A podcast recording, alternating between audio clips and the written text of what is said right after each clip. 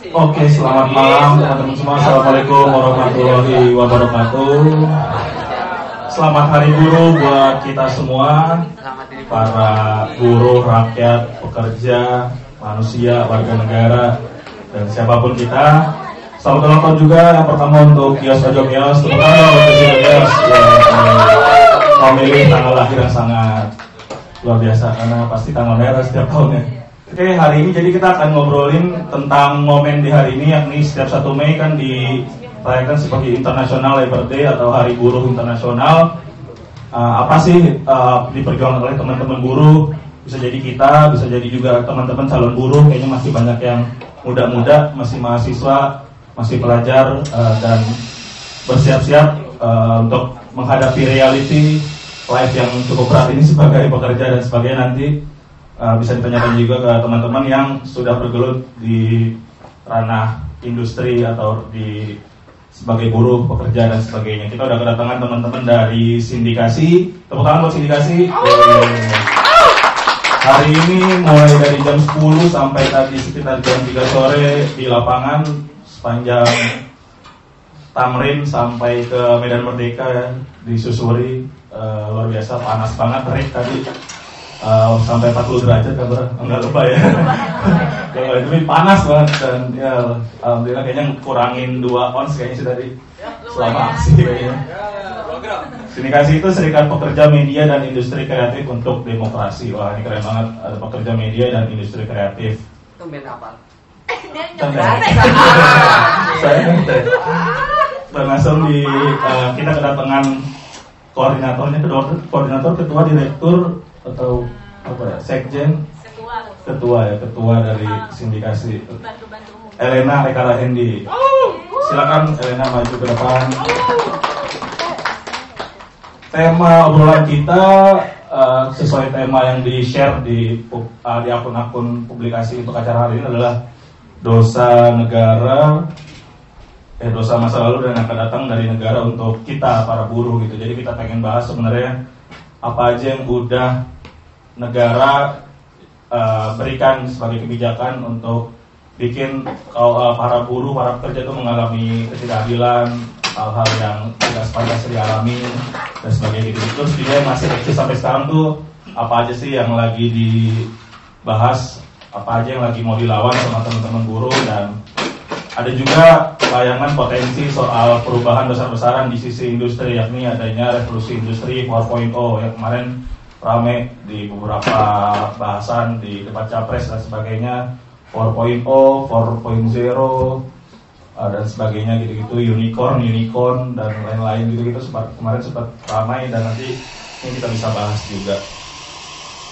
Kalau untuk kasus HAM berat mungkin salah satu yang perlu kita ingat adalah kasusnya Marsina seorang buruh garmen yang harus mengalami penyiksaan, pemerkosaan dan lain-lain sehingga tewas sekitar 26 tahun yang lalu ya. 93 ya.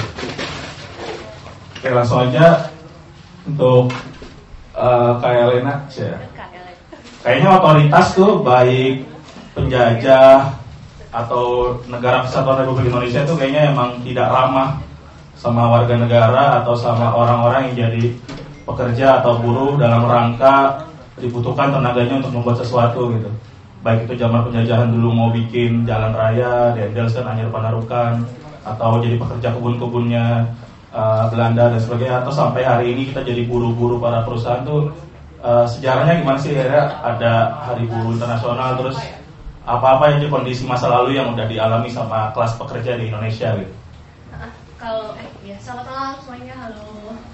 Nama aku Elena um, mungkin kalau misalkan kita cerita sejarah ini tuh akan menjadi sangat panjang banget kalian diskusinya jadi cerita ke sana semua. Tapi um, memang kalau misalnya kita kaitannya kemudian ngelihat posisi kelas pekerja sebagai warga negara juga dihadapin sama negara ataupun otoritas apa pun pada saat itu ya memang pada akhirnya uh, orang-orang warga negara gitu da, apa ya warga penduduk itu kemudian dijadikan sebagai ongkos dari pembangunan lah apa segala macam. Kalau misalkan sebelum ada yang disebut sebagai Republik Indonesia juga sebenarnya buruh-buruh yang pada waktu itu masih Serikat Buruh Tionghoa malah yang pertama melakukan media di Indonesia gitu dan uh, zaman itu kan masih kayak itu Indonesia apa bukan tuh? Mana Tiongkok apa segala macam tapi seenggaknya kemudian kan kita jadi melihat bahwa konsep tentang Indonesia ini ternyata bisa lebur dalam gagasan satu yaitu kita sama-sama kelas pekerja gitu.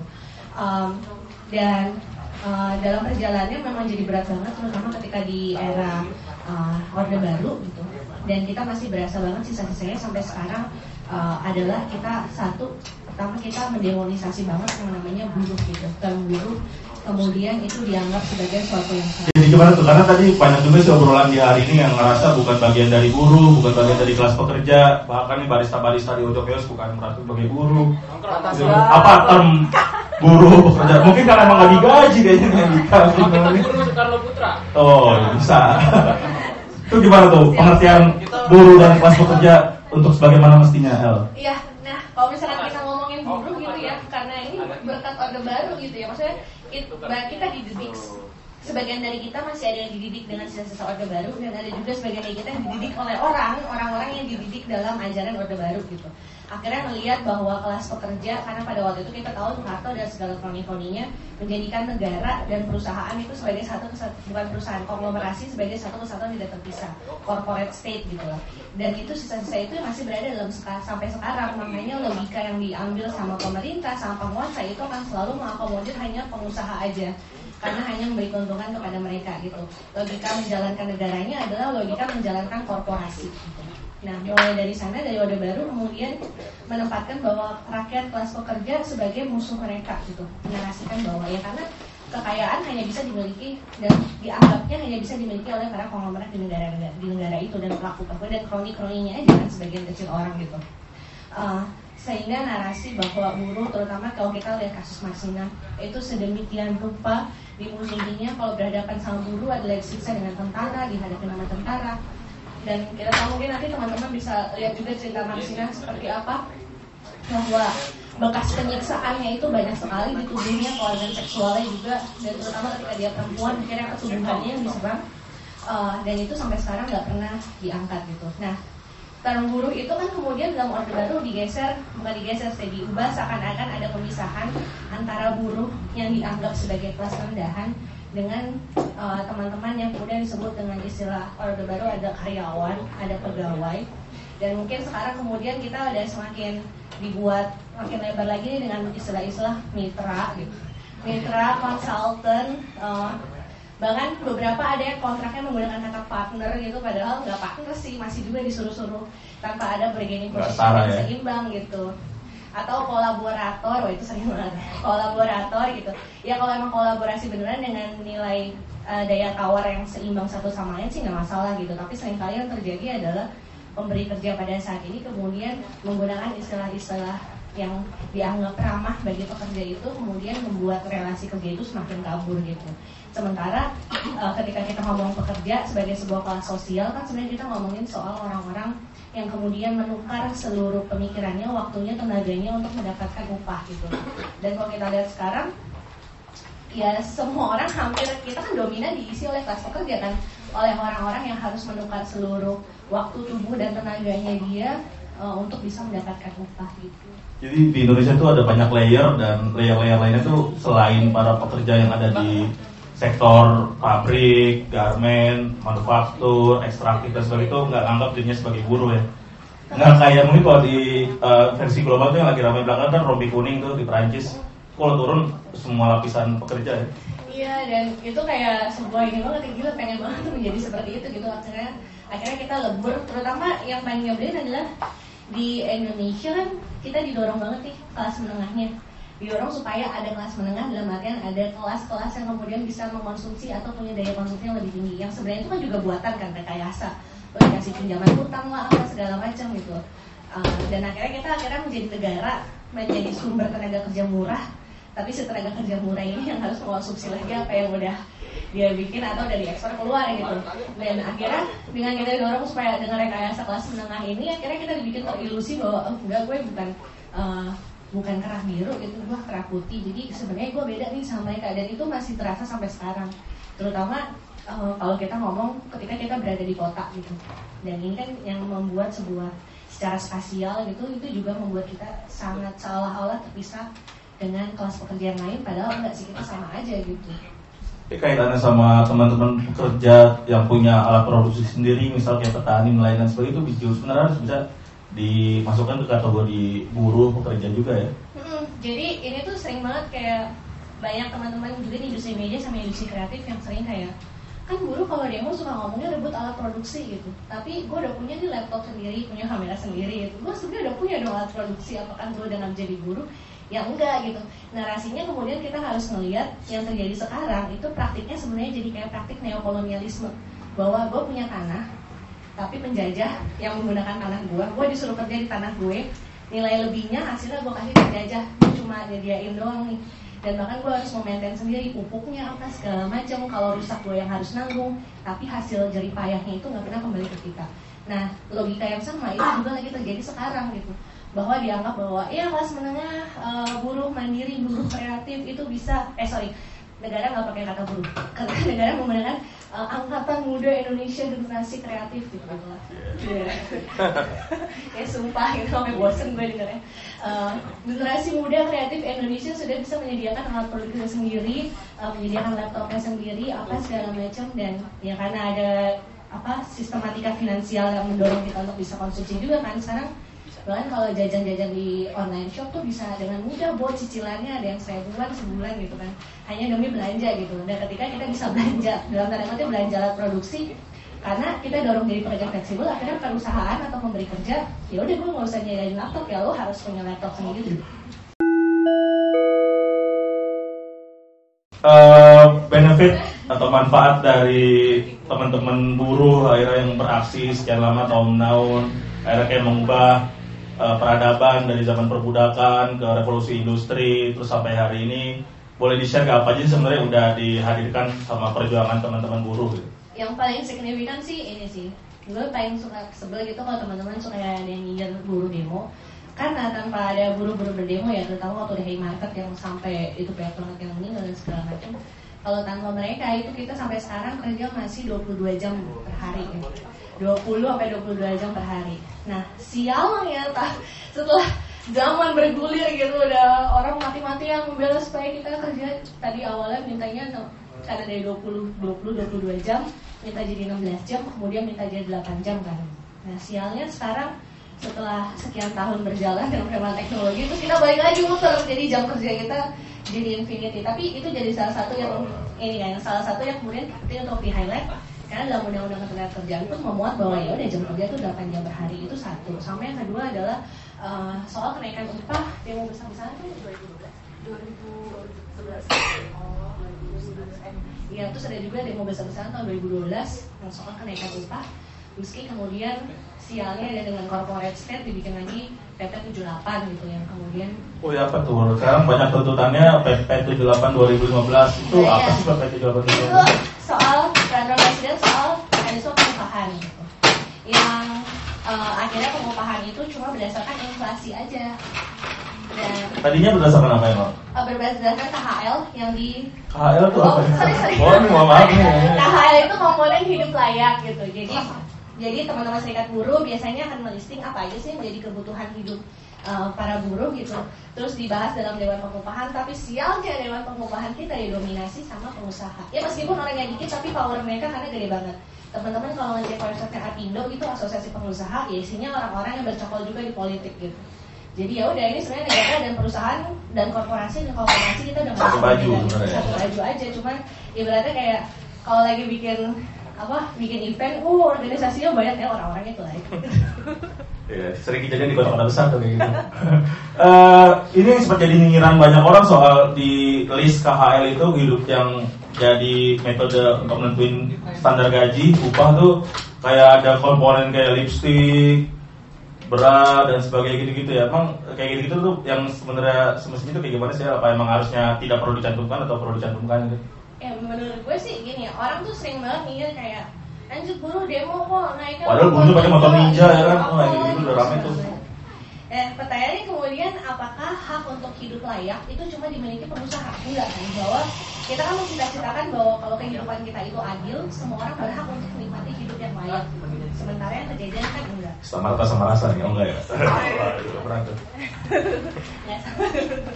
Eh, dan menurut gue itu jadi penting karena kalau misalkan kita lihat komponen hidup layak dan menurut gue itu juga ketika diturunin jadi UMR itu jadi nggak cukup gitu lo bayangin UMR Jakarta aja 3,8 ya coba aja lo kalau Iya, ngekos berapa?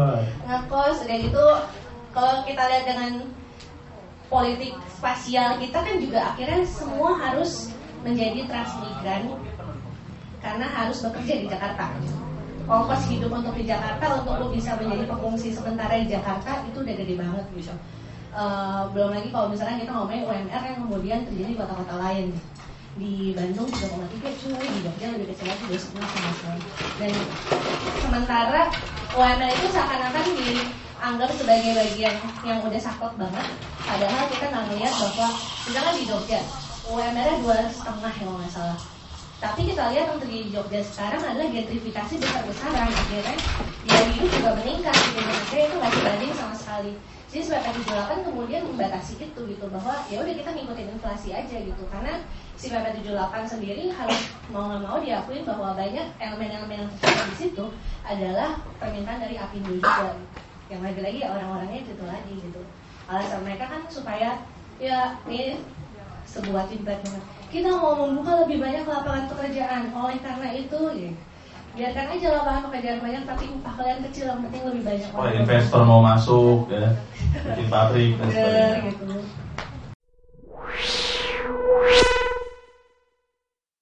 Terus selain upaya untuk pencabutan eh, PP itu tadi 78 2015, apalagi sebenarnya yang lagi mahal di suara kayak outsourcing gitu-gitu ya. Iya outsourcing kan itu sebenarnya udah lama ya ketika kita ngomongin Dari Megawati tuh harus dicamkan. sebut-sebut semua sebut. Ya outsourcing gitu. Outsourcing ini kan juga ada kaitan tadi ngomongin soal investasi lah ramah terhadap investor apa segala macam um, eh outsourcing sebenarnya udah dari zaman orba. Itu bahwa karena pengen menarik investasi besar-besaran.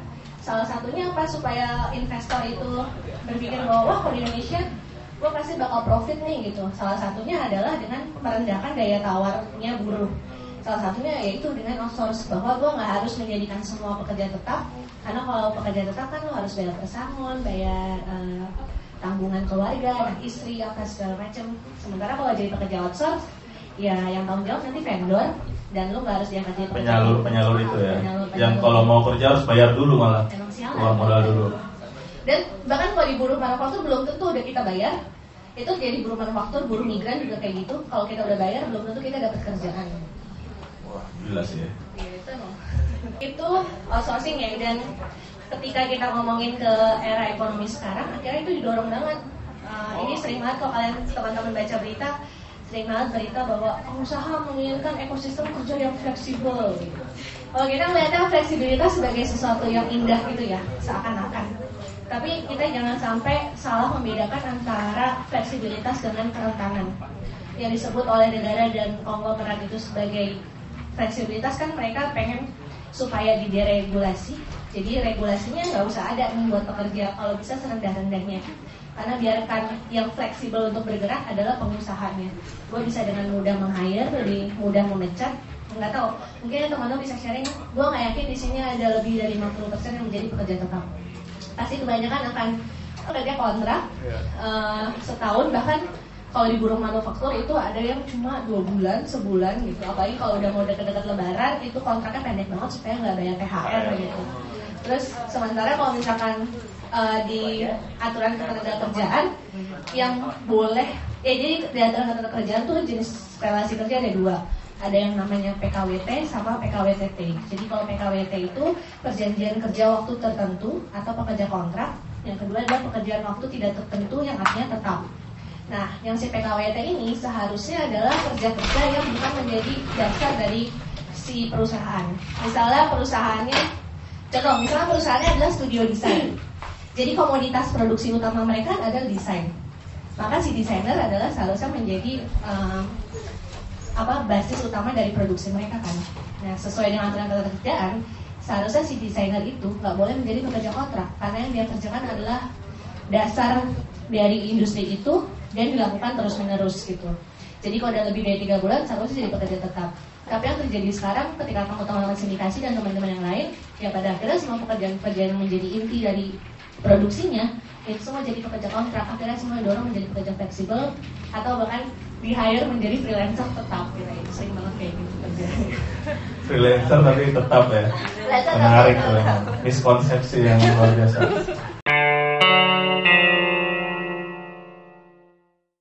Uh, uh, terus uh, kalau bicara soal perkembangan industri nih yang semakin marak soal artificial intelligence ya kan yang 4.0 mesin menggantikan uh, manusia dan sebagainya gitu-gitu.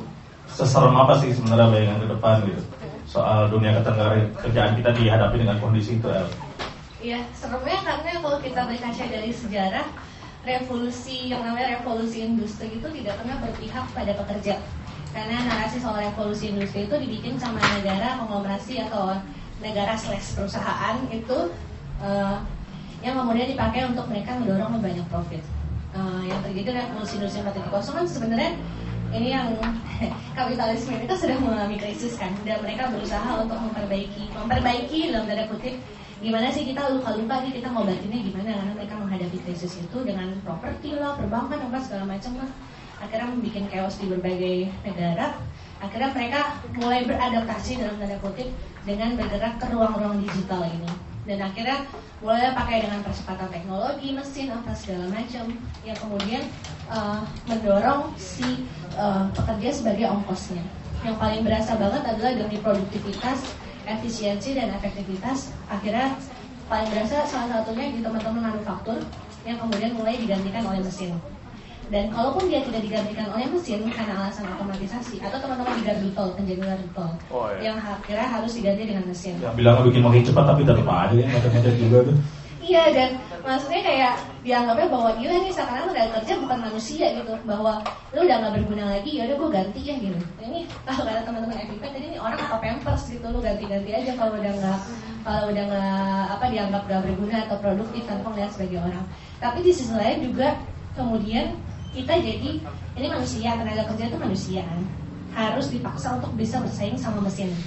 Yang menurut gue tuh nggak masuk akal dengan alasan bahwa kalau lo mau dipertahankan di revolusi industri 4.0 lo harus bisa bersaing dengan mesin. Maksud gue mesin aja tuh bakal ada matinya baterainya akan habis gitu. Di manusia dipaksa untuk bekerja terus menerus banyak teman-teman ini di industri kreatif mungkin akan berasa juga bahwa dengan percepatan teknologi dan teknologi itu kita yang tadinya bekerja cuma 8 jam kita harus bekerja setiap saat. Karena dari bangun tidur ke tidur lagi kita akan selalu dimudahkan ya. Dimudahkan oleh WhatsApp oleh email yang ada di handphone di dalam genggaman. Terus bisa mengedit di handphone ya. Mengedit di handphone mengirim email di handphone semuanya. Seakan-akan bahwa karena semuanya bisa di mana-mana ya udah akhirnya setiap saat di mana pun kita harus kerja itu juga.